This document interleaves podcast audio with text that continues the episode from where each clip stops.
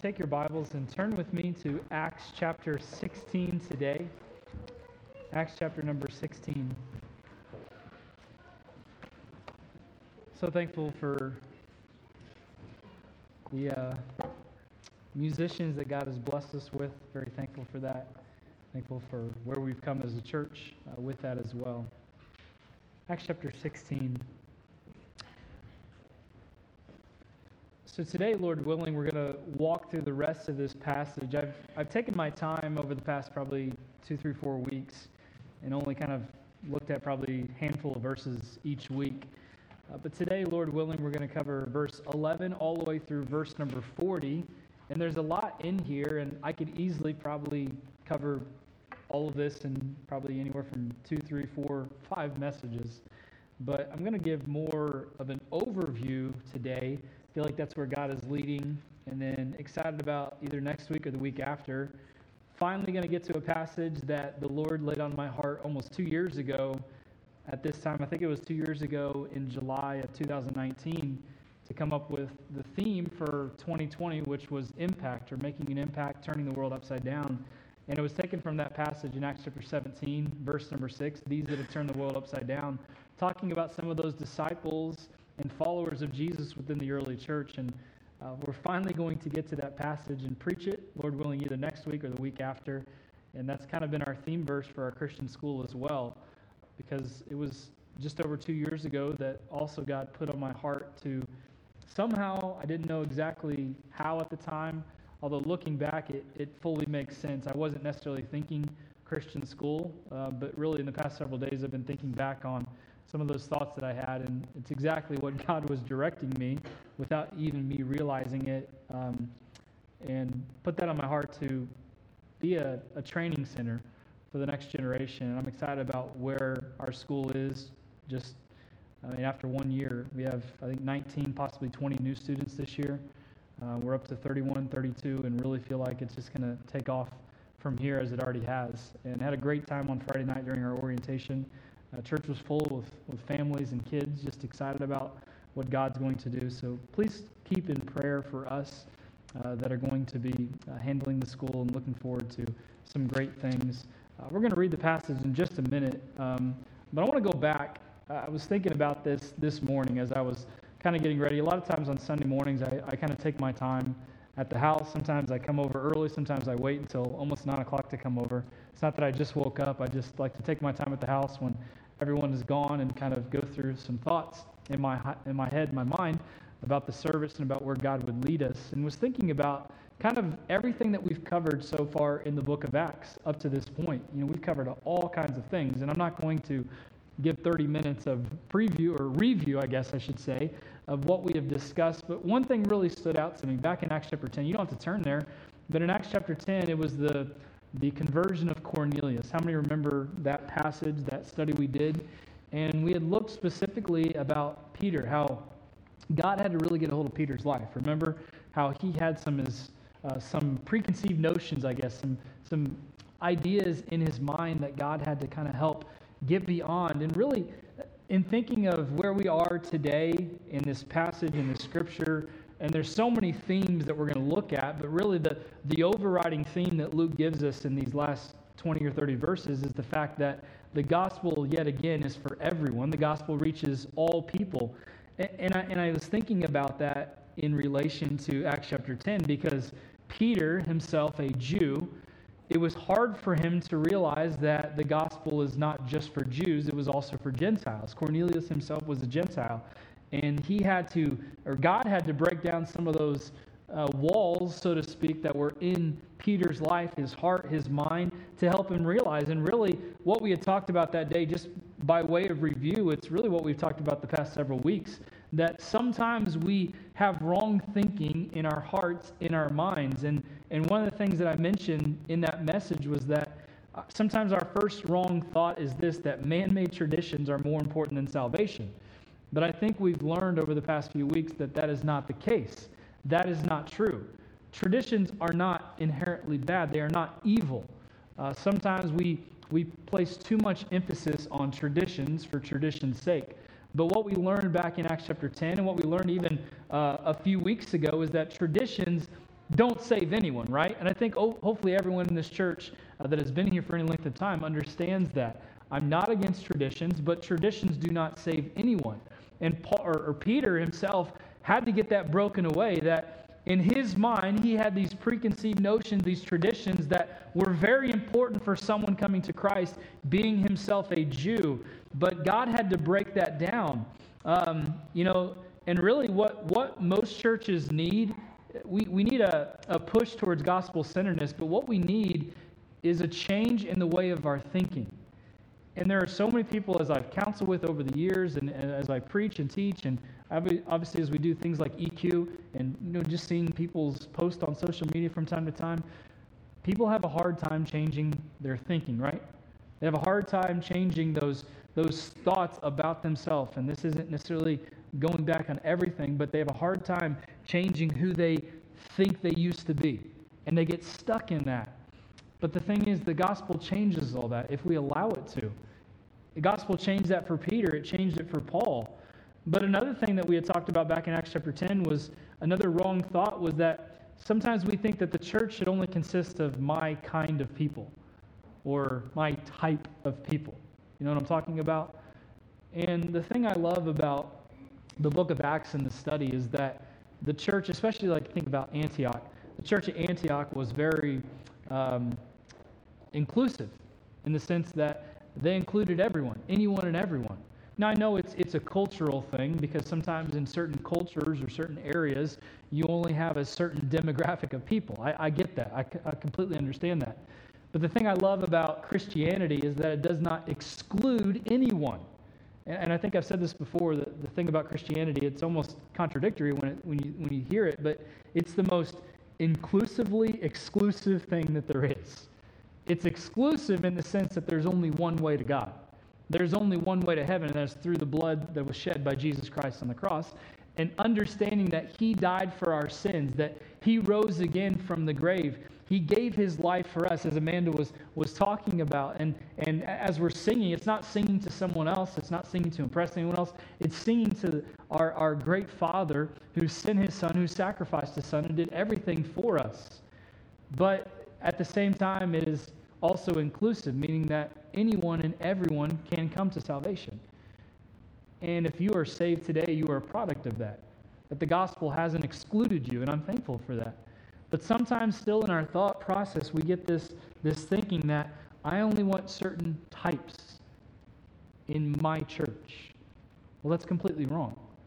That's sinful, really. That's an attitude of really bigotry that goes against the gospel, that goes against God's word. And it was just another reminder, as, as we're going to look at in just a minute or two, three different types of people that we see in Acts chapter 16. And it's an awesome thing because this was the start of the church at Philippi. We, we did a study about two, three years ago on Wednesday night of Philippians. And Acts chapter 16, verses 11 through 40, is the start of the church at Philippi.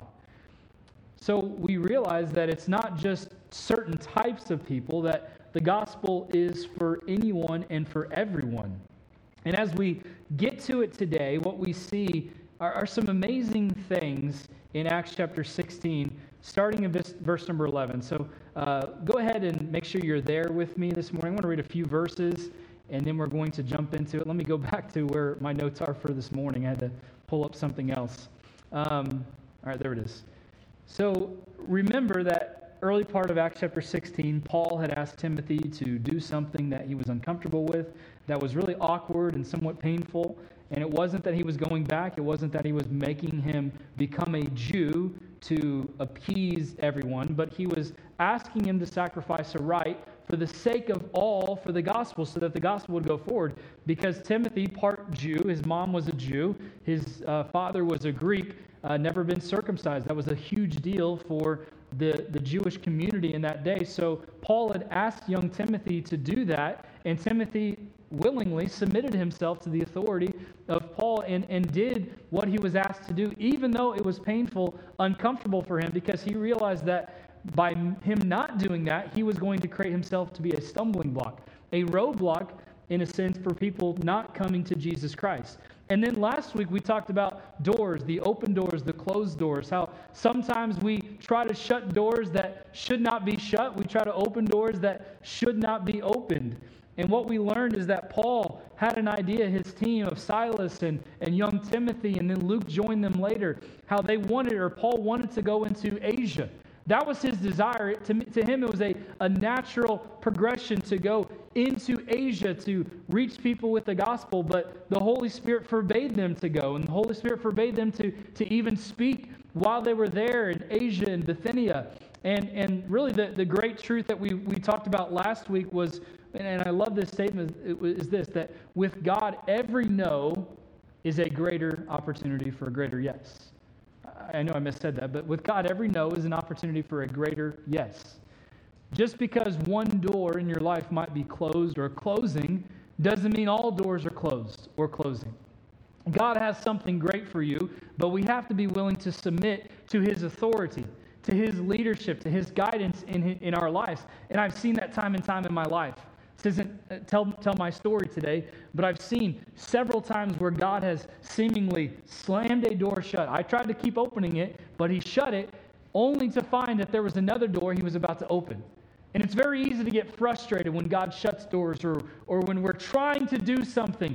But we have to understand that God has a greater yes for us, He has a greater purpose. And we cannot allow the, the, the deceitfulness of, of our enemy to infiltrate our minds and, and think that God is trying to, to, to be against us. He is not. If God be for us, who can be against us, right? God has a purpose for our life. And I love that statement that with God, every no, it's usually an opportunity for a greater yes. So understand that. Now, your short sighted answer might diminish his big picture because there's things in our life that we want to do, that we want to get accomplished. But a no can often lead to a greater yes. And here in Acts chapter 16, a significant moment in the life of the church. Verse number 11. Therefore, loosing from Troas, because remember, they couldn't go into Asia, so now they set forth to go into Europe. Instead of going into Asia, they set forth to go into Europe, and we'll show a map in just a minute. But it says, Therefore, loosing from Troas, we came with a straight course to uh, Samothracia, and the next day to Neapolis, and from thence to Philippi, which is the chief city of that part of Macedonia, and a colony. It's a Roman colony. The Romans were in charge of the land at that day and age. And we were in that city abiding, abiding certain days, or they were there for some period of time, is what that is basically saying. Whether it was weeks, whether it was months, they were there for a certain period of time that Luke is telling us. Let's go ahead and pray. Heavenly Father, we love you. We thank you so much for this day. And Lord, I'm so thankful for uh, the great worship that we've already had and experienced this morning. And God, I pray that you'd help me in this message to clearly and effectively deliver the message that you would have me to preach. Uh, it's something I've really struggled putting all together this week, mostly because of some busyness of schedule. But I, I believe you've settled in my heart what needs to be preached, and I'm just praying that you would allow me to preach and teach and say what needs to be said and leave out everything else. And Lord, I pray that you'd help this message to yet again be an encouragement and a challenge. There are times where the messages are more encouraging in nature, there are times when the messages are more challenging in nature. And Lord, I don't know what everyone is dealing with, what they're struggling with today, but I pray that you would help them to realize that, one, first and foremost, the gospel is for everyone, and the gospel can transform anything, any problem that we have. But God, I pray, I pray so heartily that you would help us understand that we need you to quit doing things our own way. It's something I've, I don't know how many conversations I've had in the past many weeks with people, and they're all basically saying the same thing I need to surrender control. It's something I've known for a long time in my life and I struggle with. It's something I'm trying to encourage our church with, but I pray that you'd help us to get to that point. And it's not something that's going to happen once, it's going to be something that happens really probably on a daily occasion and occurrence that God, I'm surrendering my control of my life, of my plans to you. Nothing wrong with making plans, but God, help us to not leave you out of the plans. And I pray that you'd help our church, the ones that are struggling even this morning, to just give up control. to stop fighting a fight that they don't need to fight, to stop battling with things that they don't need to battle with. Because you're right there. You haven't left them. You've never left them. You've never forsaken them. And you're trying to encourage them. You want to encourage them. You want to help them. But they have to be willing to submit. They have to be willing to do what you've called them to do. And Lord, as we look at this passage and these three different people or uh, personas that we're going to look at this morning, help us to realize that, yet again, the gospel isn't for a certain type, it's for all. And God, I'm thankful that I was saved as, as a young boy, and the gospel gripped me in my life and got a hold of me. And I'm thankful for the ones in here that the gospel has gripped and got a hold of them in their lives. And for the two that we have getting baptized today, they got saved at camp just a month or so ago. And Lord, I pray that you would do even more of that in our church. Heavenly Father, we love you. In Christ's name I pray. Amen. Let me ask a question as we kind of really jump into this this morning. Because again, Acts chapter 16 is a very, it's a defining moment within the early church, and it's a defining moment in our lives as well. So the question, I guess, would be this What is some of the most significant events that has ever happened in your life? What are some of the most significant events that have ever happened in your life? Anybody want to go ahead and start with answering that? What's a significant event that has ever happened in your life? Jocelyn? When you went to your dance, what did you say? When you went to your dance shop, that was a defining moment of your life. That's good. Awesome. What else? Ken? Getting married. That's a very defining moment. That's good. Mike? Having kids. Yes, that's good. Mia? Doing your first bottle flip? I heard you. I just thought it was funny to say that. like, I finally got it. Boom. Yes. Whenever you started going to the school, defining moment in her life. Someone else that I saw another hand. Anybody have a defining moment, Randy? Getting saved, yes, I think that's a defining moment for all of us if we have been saved. Anybody else? What are some defining moments or significant moments in your life? Anybody have something to venture, Michael? When you were born, we are all thankful for that day. Michael Roland, is it Roland? Roland? Roland, Roland, rolling down the river. Eaton, when he was born, back in 1999. Um, I'm just kidding. I'm just kidding. Sorry. Ryan. Your second marriage to your first wife. Yes. Awesome thing. If most of you don't know, that story, you can talk to Ryan later, okay? We'll just leave that alone. Anybody else? What are some significant moments? David? First property. First property. Do you have one? Okay just make sure. uh, what else? Anybody? Yes, Either. Death of a loved one. Yes, that's a significant defining moment in your life for sure. Yes. What else? Anybody else? Moving to Decatur. Oh, yes. Very significant moment. Life changing. Much more life changing than eating a turkey sandwich from Justin the other day. He came to my office and he just left. That's why I'm saying this. But uh, he's like, I got something that's going to change your life. I'm like, what is it? Jesus? Because I already have Jesus. He's like, no, I got this turkey I got from Lowe's Market. Change your life, right, Justin? Defining moment. Defining moment of your life. I got some in my office if anybody needs to change your life after service. We can help you change your life. Anybody else? Maybe one or two more. Significant moment. Brother Allen? When you went to the Marine Corps. Adam? starting a new career. Starting a new career and helping build the swing set. Very good. Awesome.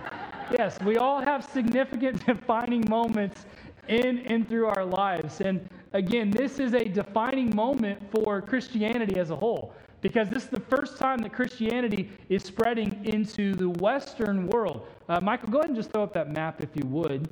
Um, again, this is a small picture, and you can go ahead and um, uh, circle or whatever if you want. So, what, what the team is doing, they started, go ahead uh, down in Antioch. I think he's got a little feature where you can circle some things like Vanna White or something so we can show. Do we have it? Maybe? There it is. You see the white?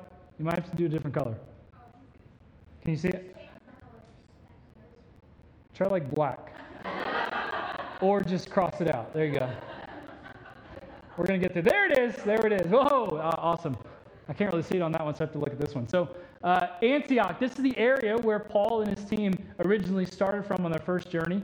So here they are in Syria, in the, in the Middle Eastern culture.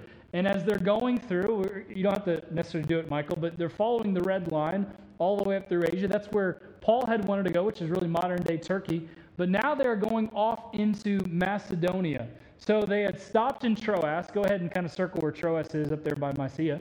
Troas is where they picked up Luke on their journey. And then they ventured across uh, the, the Aegean Sea there, all the way up to Philippi. Go ahead and circle where Philippi is or follow up that area. So, Philippi. And Philippi, uh, where that is, even in today's culture and age, is it's really um, Eastern Europe. It's kind of where, or Southeastern Europe. So, this is a life changing, defining moment.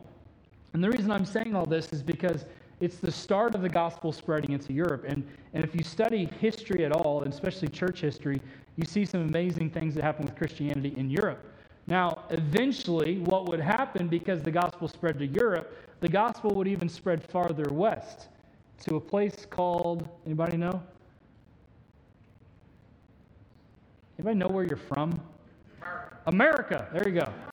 America. Uh, yes, eventually the gospel would spread across the Atlantic Ocean. I know we don't have a picture of that. Across the Atlantic Ocean into America because of the pilgrims and the early settlers.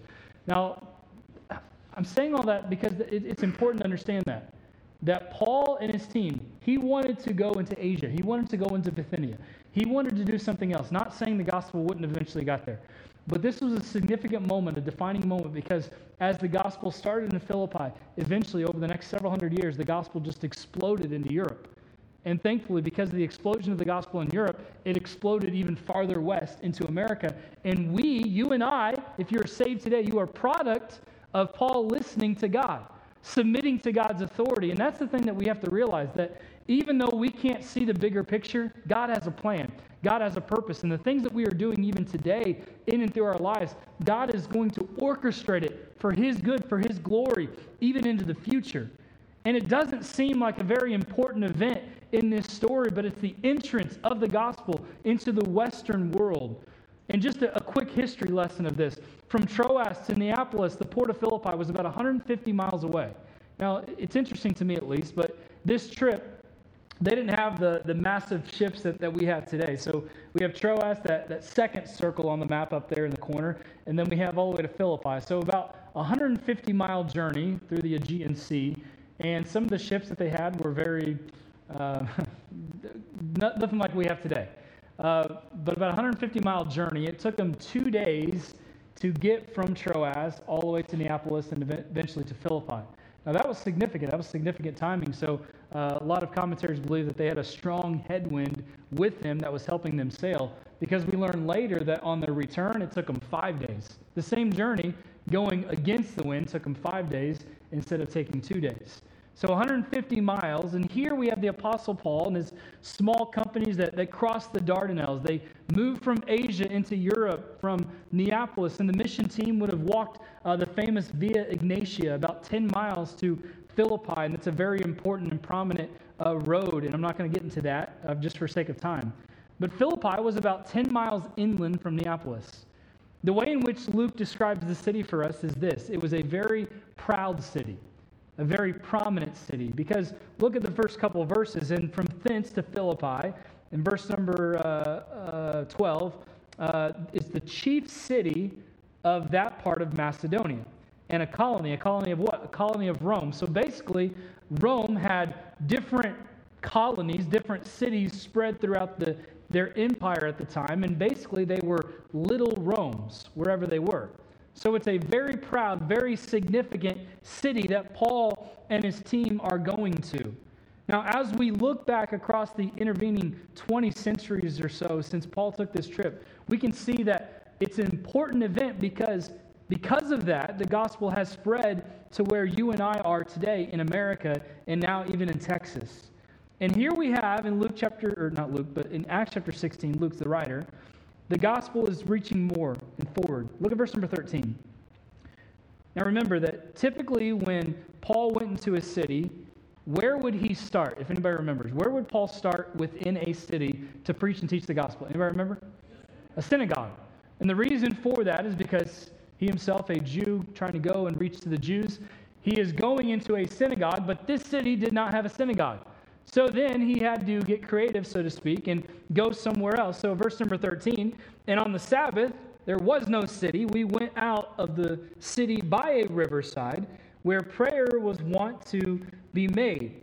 And we sat down and spake unto the women which uh, resorted thither. So basically, there's no synagogue, but there is a ladies' Bible study prayer meeting going on by the river. It's Riverside Church or River City Church or whatever you want to call it.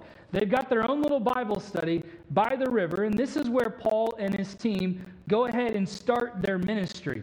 Now, I want you to understand this because this is significant. And I love what Luke does here, not just in this verse, but in the rest of the verses. There's more than just three people that got saved in the church of Philippi. The church was more than three people. But he shows us three significant events and three specific groups of people that were saved. We have Lydia, who we'll talk about here in just a second.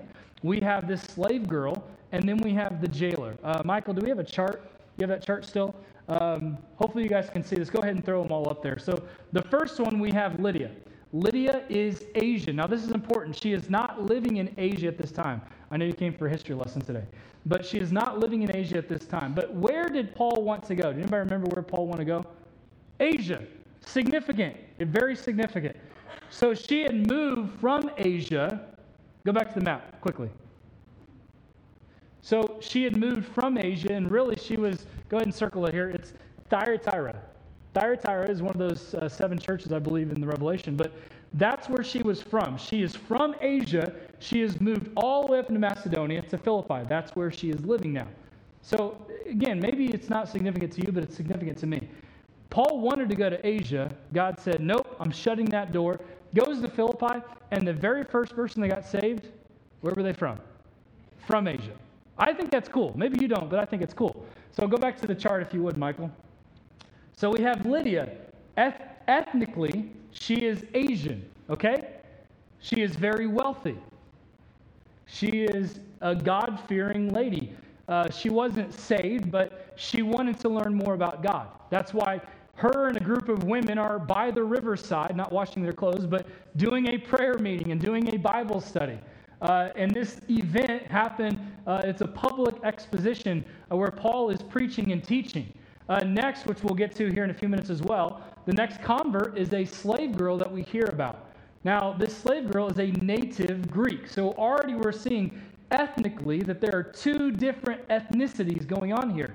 We have an Asian that's going to be saved, and we have a native Greek that's going to be saved. Lydia, very wealthy, very prominent. The slave girl was not wealthy, was not prominent. Uh, she was very poor. She was tormented, tormented by evil spirits, or she had de- demonic uh, uh, entities within her. And there was a really dramatic exorcism that happened in her life. And then later on in the chapter, which we'll get to in a few minutes, is the jailer, the Philippian jailer. Now, this is significant because he is a Roman. He is a proud citizen of Rome blue collar type worker. So again, we see three different types of individuals. Uh, he is very practical, very indifferent, and really, I guess you can label him this. He's probably very much of a skeptic because he's older, uh, he's set in his ways. And I'm not saying just because you're older, you get set in your ways, but that happens sometimes, right? You get very set in your ways when you get older, especially with the Romans. Uh, he had been, or he had served uh, within the Roman Empire for a long time, number of years, uh, was, was very well known, very prominent in his position, uh, very practical, very indifferent, very skeptical. But then we see a powerful miracle and example in his life. So it's an amazing thing, this chart that shows us the three types of people that we see here Lydia, a slave girl, a jailer, an Asian, a Greek, a Roman, wealthy, poor, blue collar. One that feared God, didn't trust, ha, didn't have Jesus as their Savior at the time, but knew about God. One that was tormented by evil spirits, had demonic entities within her, and then one that was basically just practical and indifferent. So here we have the three types of people that we're going to see. And the first one that we look at in verses 13 through 15, again, is Lydia. And if you're taking notes, it's this Lydia is this. She is the spiritually interested. Again, in most places when Paul started, he would go into a synagogue. But there was no synagogue in this area. There wasn't a great group of Jewish believers in this area. So he went instead to the riverside because what happened in the law actually talked about that. If there was no uh, synagogue in that area, then the law provided that the Jewish people meet by the, by the local river and have a prayer meeting, have a basically a Bible study to study God's word to pray. And as they're praying, imagine this, they're pr- probably praying for, for someone to come and show them, and all of a sudden, Paul walks up. Now, that's an awesome thing. That's happened to me on a, a couple of occasions where, and I think I've shared this before, one of the most prominent things in my life that ever happened with that, I was on visitation, I think it was bus visitation in college uh, back at Crown. And we were knocking doors, and it was towards the end of the day when we were almost done trying to get you know more more kids to come on the bus route. And I was tired. I was ready to go home. I went to this apartment complex, and I really just I didn't want to do it anymore. But we knocked on a door, and as we knocked on the door, uh, we were welcomed in. The family welcomed us in. We, we told them where we were from. And the amazing thing was, this family, this lady I remember and her kids, she said, You know what? I was just praying that God would send me someone. I was just praying that God would send me someone to show me how to be saved. I'm like, let me go find someone. Hang on. No, no. Hey, that's me. I was blown away. Just a, probably a 19, 20 year old kid. I'm like, wow, God works like that? That's pretty awesome. I'm sure I stumbled over my words, but the awesome thing was that lady and her entire family got saved. She had been praying for God to send someone into her home to show her the way of truth, to show her salvation. It happened to be me and a friend of mine that were there. And that's what God does, and that's what God uses. And that's what I think about in this story as Lydia and others are down by the river praying. They're probably praying, God, please, we need someone. We want to we want someone to show us the way, to help us understand what is right, what is truth.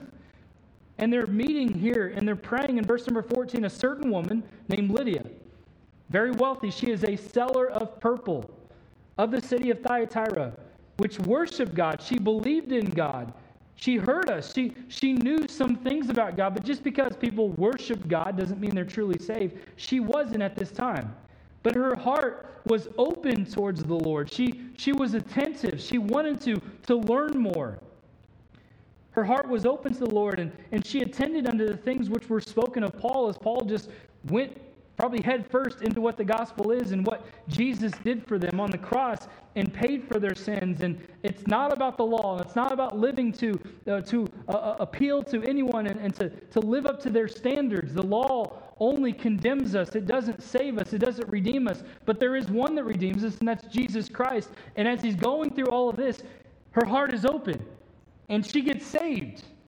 Her life is changed.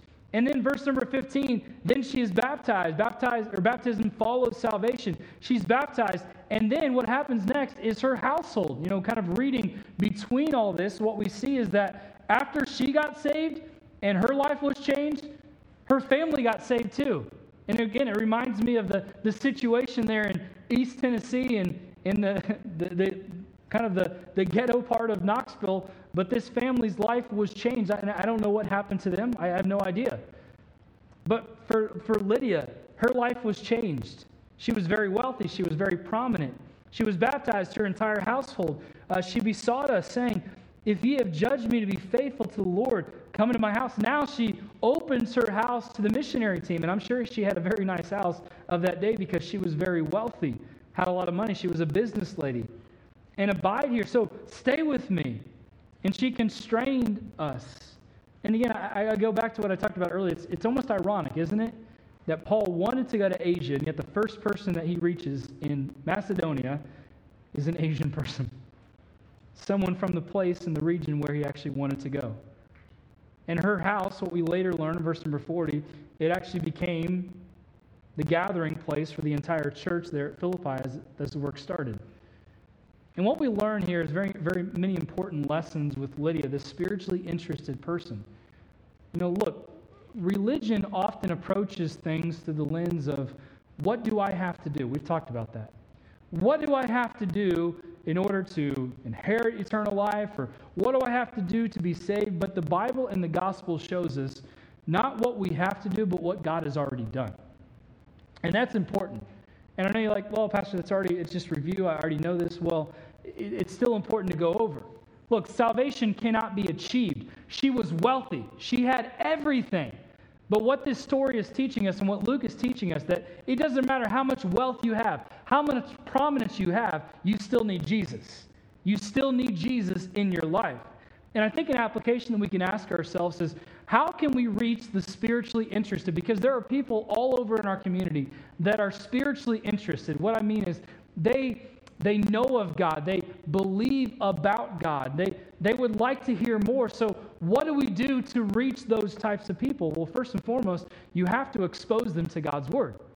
You have to continue to share God's word with them. Yeah, it's important to bring them into church, but I've talked about this before. It's, it's just as important because sometimes people are very scared and intimidated to come to church. It's just as important to even expose them yourself to God's word by, hey, you know what? I'm studying the Bible. Why don't you study the Bible with me? I know it's a novel thought, but that's a great way to get spiritually interested people understanding what God's Word is. As God is teaching us, you know what we're doing? We're teaching someone else. Hey, why don't you study God's Word with me and we'll both learn together? And if you have questions, yes, you can ask someone that might know a little bit more. But there are people all over in our community that are interested in a deeper relationship with Jesus, but they don't know where to start. And they're not going to come into a church because they're scared, because they're afraid of what the church might think of them or do to them. So, what we need to do is extend the invitation, whether to come to church or even an invitation to study God's Word together, to study Scriptures together. Look, listen, studying Scriptures is more powerful than most of us realize. It really is. Studying Scriptures is life changing, truly. You know, we've all had those significant moments, but if you really properly study Scripture effectively, it will change your life like nothing ever has. That's something Amanda and I have talked about many times over, and I know in the past many years, she has gotten more, um, she's gotten deeper in her own study, in her own personal study. And what, one thing she has talked about is that the need for other people to know God's Word, to know what they believe and why they believe it to not leave it up to, to some guy or some girl to tell us everything. We need to know God's word for ourselves, right? And that's why it's very important to understand apologetics, understanding and defending our faith. Because there's a lot of people in our community and around the world that have other religious beliefs and they know what they believe in, but the sad thing is a lot of Christians don't know what they believe in. But they know what they're going to fight for. I'm going to fight for a pew. I'm going to fight for a chair. I'm going to fight for a paint. I'm going to Okay, that's foolish. Why don't you fight for what is right? The truth of the gospel. Why don't you study scriptures yourself to understand it? And that's what we learned from Lydia. She is spiritually interested. That's the thing that can transform you unlike anything else. We move on in our story. We see the second person, the slave girl. Verse number 16. And it came to pass as we went to prayer, a certain damsel possessed with a spirit of divination met us which brought her masters much gain by soothsaying. This spirit of divination is talking about demonic spirits within her, and she was used to be a fortune teller. So this slave girl shows us this this is the physically and spiritually captive. And there are people like that, again, all over our community as well. I'm not saying they're necessarily uh, have de- demons living inside them, but everywhere we look, there are people that are being held captive that are enslaved. Most importantly, they're enslaved to their sin, right? And this is what the slave girl teaches that there, that there are the physically enslaved or there are also the spiritually enslaved. Now, this phrase, this spirit of divination, it literally means, when you study it out even farther, the spirit of Python. Not necessarily snake, but according to the mythology, the, the Python or Python guarded the temple of Apollo. Over the word, or over time, the word Python came to mean a demon possessed person through whom Python or Python spoke. So Pythoness made clairvoyant predictions and uttered words in all sorts of strange voices. Because the locals considered such fortune tellers to be inspired by Apollo and the Python, many sought them out to hear their predictions there was a very large profit within these individuals. So some people tried to get individuals like that, and they made them their captives so that they can make a living and they can make a lot of money. Now, don't miss this important detail and feature about this girl. She was basically in double bondage. She was a slave and treated as a slave and abused also by a demonic spirit. And for days, let's continue on. And it came to pass, verse number 16 again, a certain damsel possessed with a spirit of divination met us, which brought her masters much gain, much profit by soothsaying, by being a clairvoyant. The same followed Paul. Now just imagine that. Imagine if you're going to do a job and a demon possessed person is following you around and talking. I mean, you, you wouldn't like it. But especially if you're trying to share the goodness of God with other people. Now, here's the interesting part. So, this, this slave girl, she's following Paul around and she's crying out, saying, These men are servants of the Most High God, which show unto us the way of salvation. now, it's, it's, it's almost funny to me. Is what she's saying wrong? No, it's not wrong at all. What she is saying is the truth. So this is going on. She is saying that, hey, these guys are of the Most High God. They're showing you the way of salvation. it's very interesting. And for days, she is following around Paul and following his team. And everywhere they go, she's there. And wherever he preaches, she's talking and shouting out to everyone in the village, and they know who she is and what she is. But then, verse number 18, it really, I think it kind of shows us Paul's emotions. Because how many of this would, would, this annoy anyone? I mean, it would flat out annoy me. I mean, some of the things that some people do in church just annoy me sometimes. But anyway, uh, this is annoying.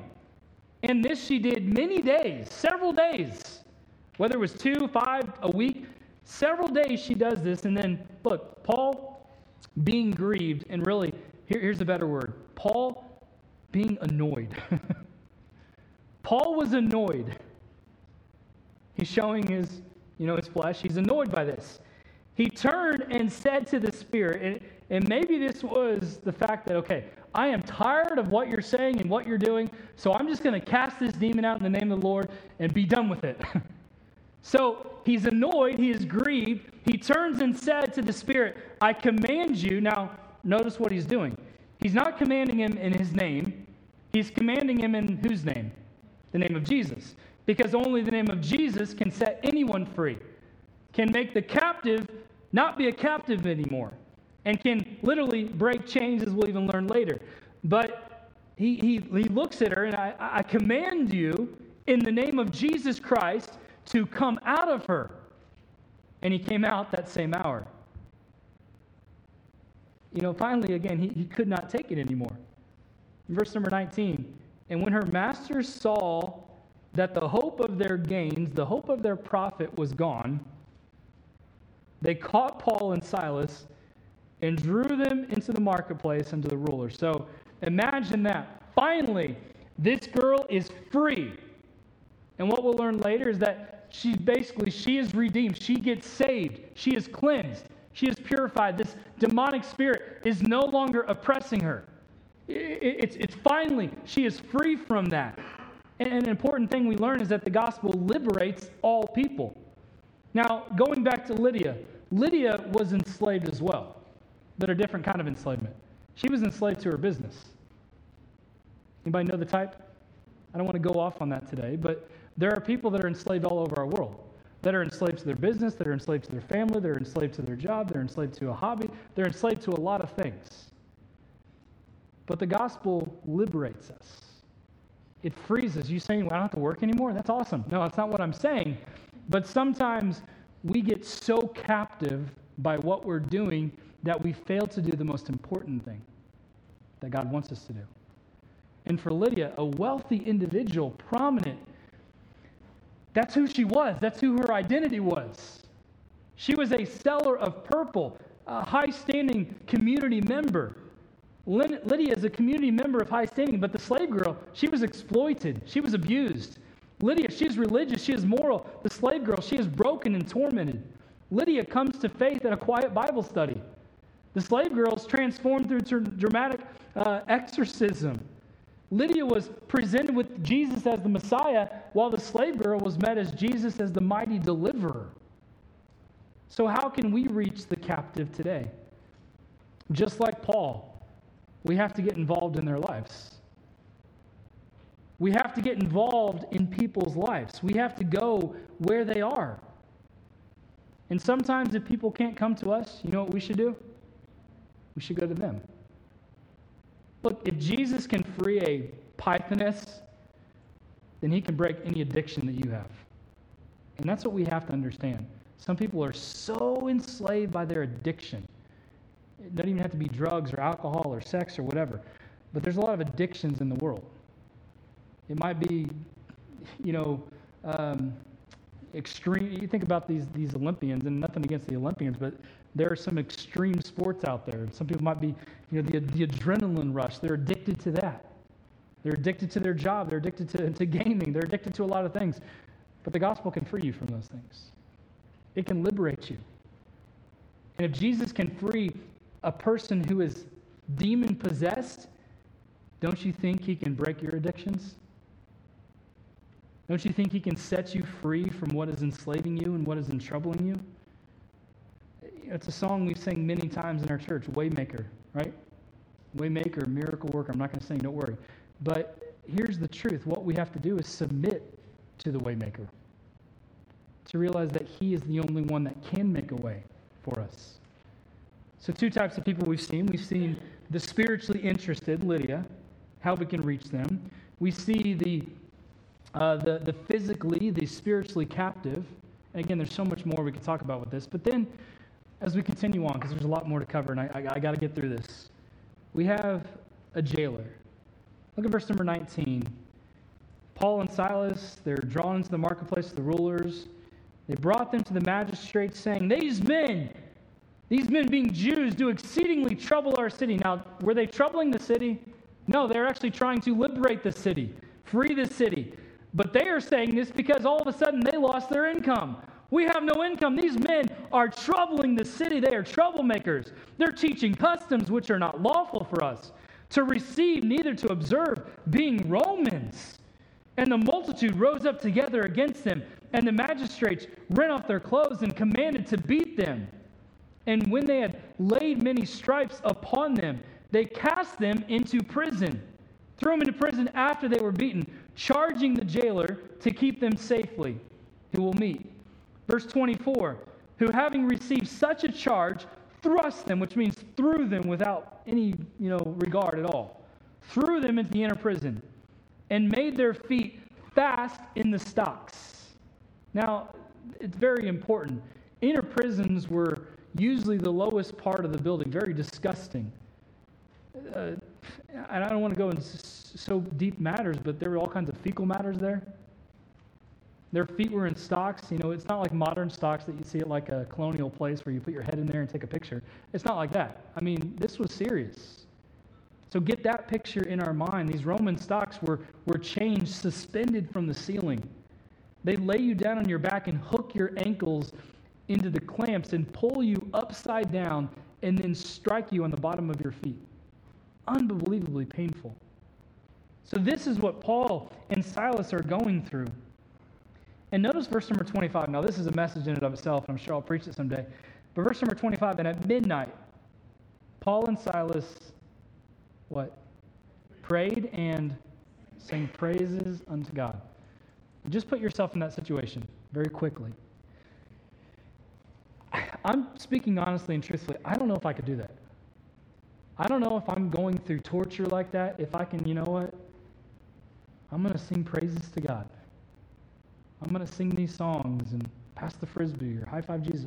I, I, I don't know if I can do that. But Paul and Silas, that's what they're doing.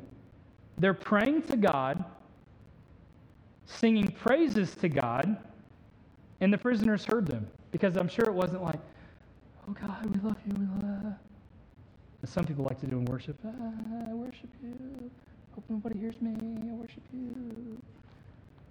So other people hear them. And suddenly, there was a great earthquake.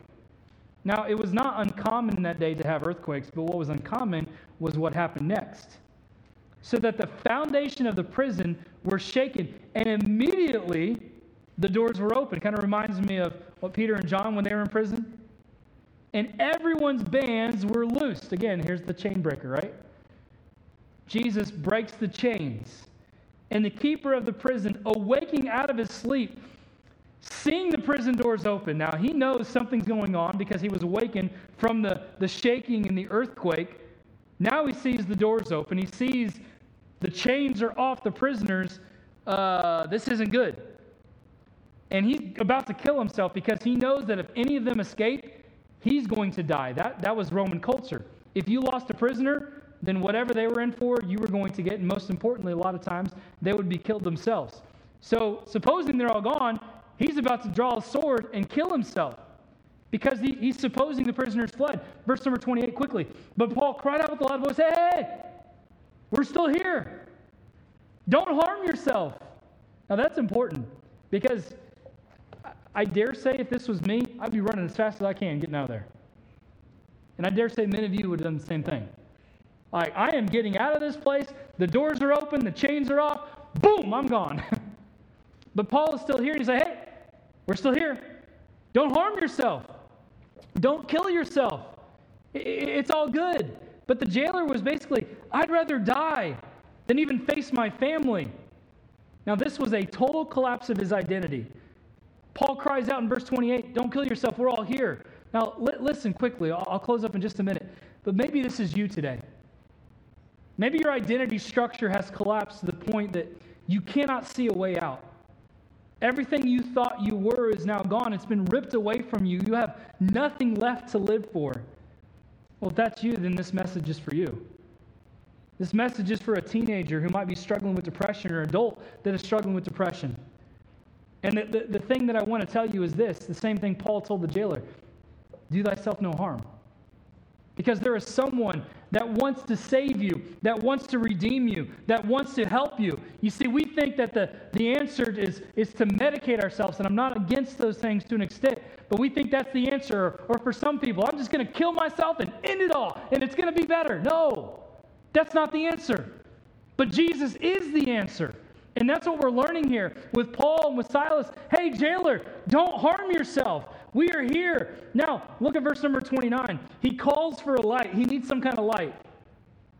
He calls for a light and he sprang in and he came in trembling. He's shaking, and I'm sure he's shaking because are they going to jump me? What's going on? And he falls down on his knees before Paul and Silas. And he brought them out. And he said, We'll, we'll wrap up here. Sirs, what must I do to be saved? What must I do to be saved? Now, it's a very important question, but l- listen to me. This is also a very performance based question. Stay with me. Because you think about our culture today, our culture around us in our world, they are looking for ways to save themselves. Are they not? Yes, they are. They're looking for anything and everything to save themselves. Maybe it's having more money, having more toys, having a better job. They're looking for ways to save themselves. They're looking at any kind of every kind of religion.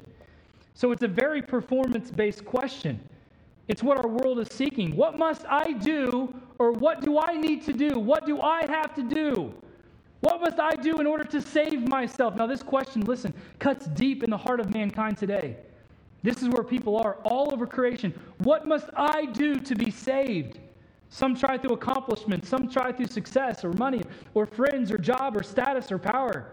Some try to create a new identity, but you cannot create an identity that will ever save yourself. Everything you create, you will eventually lose. Beauty, go ahead and try to create more beauty. Eventually, you're going to lose it. Nothing wrong with education, but eventually, you're probably going to lose your mind. Go ahead and try to create and, and get all the money you can get, but eventually that money's going to be gone. You're going to pay it to the hospital or pay it to the nursing home or, or whatever. It's going to be gone. Whatever you try to, to gain, eventually it's going to be gone. Health, eventually your health is going to fail you. It is. So I'm not saying you shouldn't be the healthiest person and just eat junk food like me all the time, but all of those things that we are trying to pursue and push, eventually you're going to lose it. So listen, listen. What must I do to be saved? But notice, Paul doesn't tell him to do anything himself. Listen. There's a lot of things that Paul doesn't say. You know what he does say? He doesn't say, all right, in order for you to be saved, here's the list. Here's the list of things that you must do in order to achieve salvation. Because no one can achieve it, we can only receive it, as we have said many times. So Paul's not saying, here's the list of things that you have to do, here are the traditions that you have to follow. You know what Paul says? Verse number 31. He doesn't say do anything, he says believe on someone. Believe on the Lord Jesus Christ, and what's going to happen? Thou shalt be saved. Look, that's it, church. And I'm not saying you might be here and you're struggling with salvation, but this is where we have to get the culture to understand. There is nothing they can do to save themselves. There is nothing the jailer could do to save himself. He wanted to kill himself. Paul says, Don't kill yourself. I got an answer for you. This girl that was enslaved with the demonic spirit, she couldn't save herself. But Paul, he couldn't do it. He did it in the power of Jesus, and Jesus saved her. Lydia, she is searching. She couldn't save herself, but Jesus could. You see, three types of people, three different, uniquely different people. Look, trusting, trusting or, or believing in something is different than believing on something. Let me, let me quickly explain and we'll be done. Paul says again, verse number 31. It's not necessarily believe it, it says believe on the Lord Jesus Christ and thou shalt be saved. Now, let's use, let's use this bench for illustration. So I could say that, you know what? I believe that this bench will hold me. I believe in this bench. But if I don't get on the bench, has anything changed? No. I believe that this bench has the power to hold me, but then I still do nothing. Did anything change? No. But you know what? I'm going to not just believe in its power, I'm going to believe on its power and get on it, and oh, wow, it actually did hold me. It's probably going to break, but you see, there's a difference here, right? There's a difference between believing in versus believing on. And that's the point that Paul is trying to make. It's not believing in yourself, believing in a, in a list of moral statutes and commands. No, believe on Jesus. And what's going to happen? You will be saved. And you know what? He was saved. Because he realized that my life is over. They're going to kill me. These prisoners are going to escape. Don't do yourself any harm. And, and we'll, we'll look at that later. Maybe why as to Paul did this. But don't do thyself harm. Paul could have escaped. I probably would have escaped. But Paul realized he had a greater purpose there. That God wanted him, wanted him in that prison. He wanted him to be able to talk to that jailer. And the jailer was instrumental within the community. His household got saved. Isn't it an awesome thing when households get saved? When people you know get saved? Well, it starts with one and it leads to others. Started with Lydia and it led to others. And I'm sure the slave girl, it led to others as well. So, the point of all of this, and there's so much more we can go, the, the fact that all of these three individuals had identity structures in their life wealthy, poor, middle class, prominent, uh, known for uh, what they were or what they could do and how they could bring profit to people. Also known for their abilities, the jailer, and uh, very hard and very skeptical in a lot of areas of his life. Grew up in a, in a traditional based identity, but he realized that, you know what? There's something different about Paul and Silas because I'm sure the jailer was there helping, if not the one that was beating Paul and Silas. And he knew of anyone that, it, probably if he was in their shoes, he'd have been gone too. But they're not. They're here. Do thyself no harm.